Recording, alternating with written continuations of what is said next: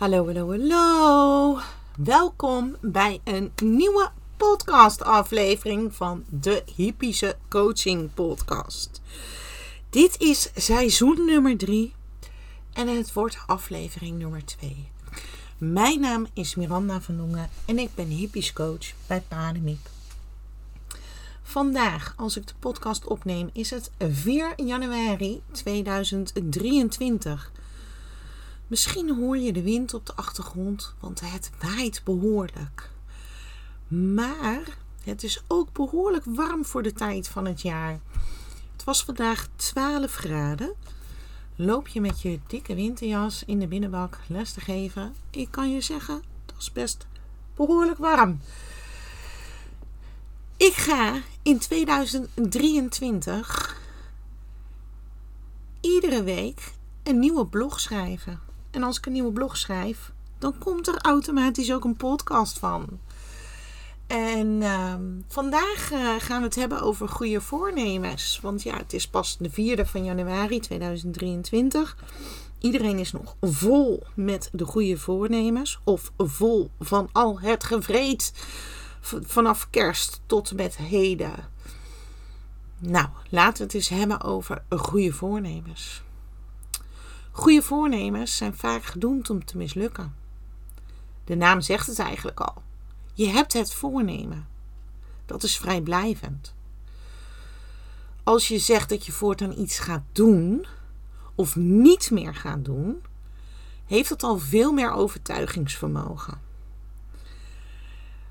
Meer weten hoe dat dan precies zit, dat kun je lezen in een eerdere blog.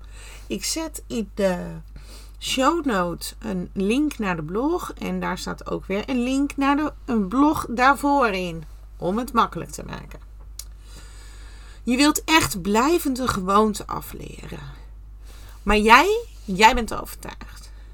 Jij wilt echt voorgoed afrekenen met die irritante gewoonte.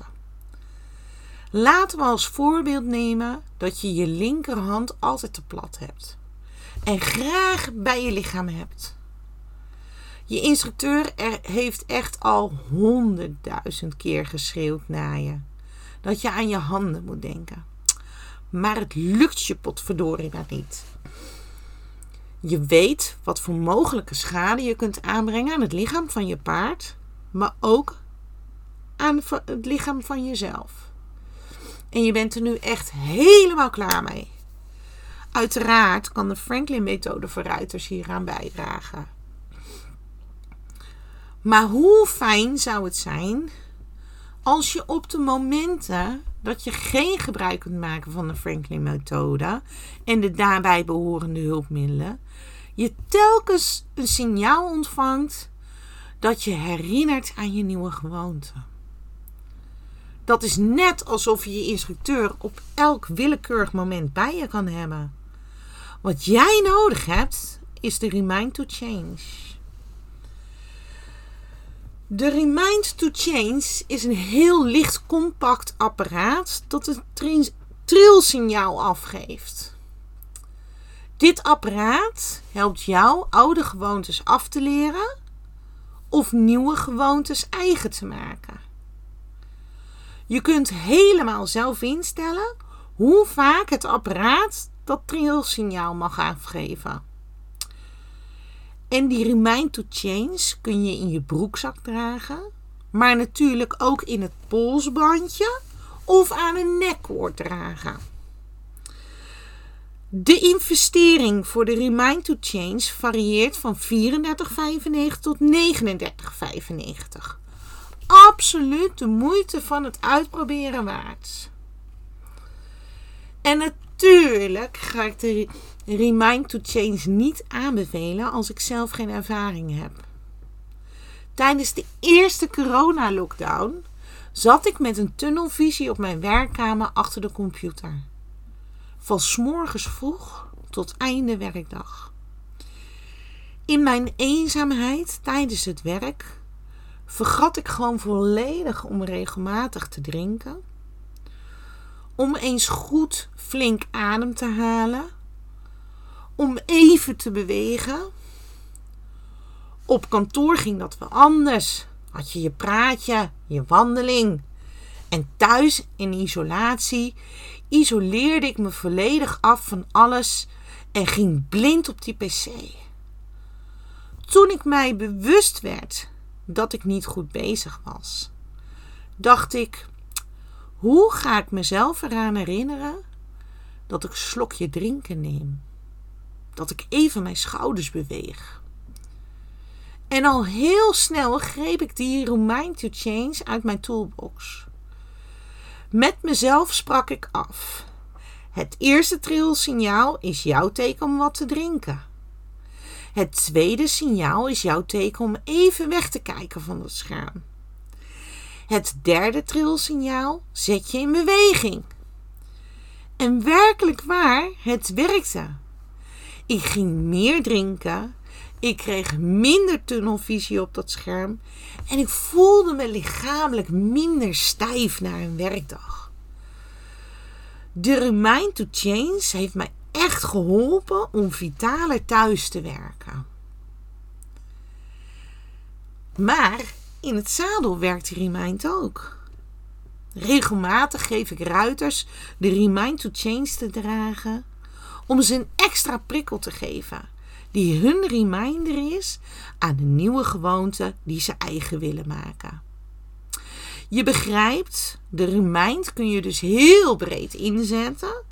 En als jij hem in je broekzak draagt, is er niemand die van buitenaf zal zien dat jij je eigen reminder hebt. Nou, hoe lijkt je dat? Dat je gewoon een heel simpel, echt, het is, het is heel plat, het is klein, uh, het is heel subtiel, het valt echt niet op als je het in je broekzak hebt zitten. Um, maar dat alleen jij en die remind het geheimpje kennen. Dat alleen jij en die remind weten wat jullie hebben afgesproken. Wat welk signaal betekent. En wat ik al zei, je kan hem zelf helemaal instellen. Dus je kan instellen hoe vaak mag die afgaan. En als hij dan afgaat, hoe groot moet die trilling dan zijn? wil jij een grote trilling? Als je net begint, is dat misschien wel fijn. Want dan weet je hersen meteen: oh ja, er komt wat aan. maar naarmate je meer gevorderd wordt, heb je misschien een kleinere prikkel nodig. Werkelijk waar, ik vind het echt een fantastisch hulpmiddel, die Remind to Change. En um, buiten het feit dat ik hem fantastisch vind, is die ook nog eens een keer heel goed te betalen.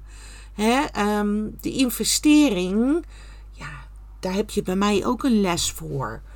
Um, maar kan je eigen dat niet veroorloven? En wil je, heb je wel echt die stok achter de deur nodig om welke gewoonte dan ook, die jij vergoed uit je leven wil bannen? Ja, Remind to change. Echt waar. Ik ga, zou hem bestellen. Wat ik er straks al zei, in de show note zet ik een link naar de blog van deze aflevering.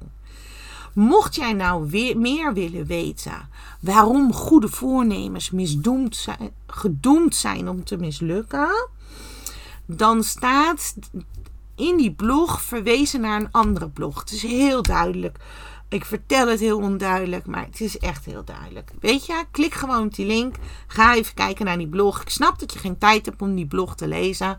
Dus kijk eventjes. Het staat vrij bovenin die link. Als jij meer wil weten waarom je uh, goede voornemens vaak niet lukken. Nou, dankjewel weer voor het luisteren. Bij mij is het avond, dus ik wens je een fijne avond. Maar luister jij hem in de ochtend of in de middag, wens ik je een fijne ochtend of fijne middag. Doei!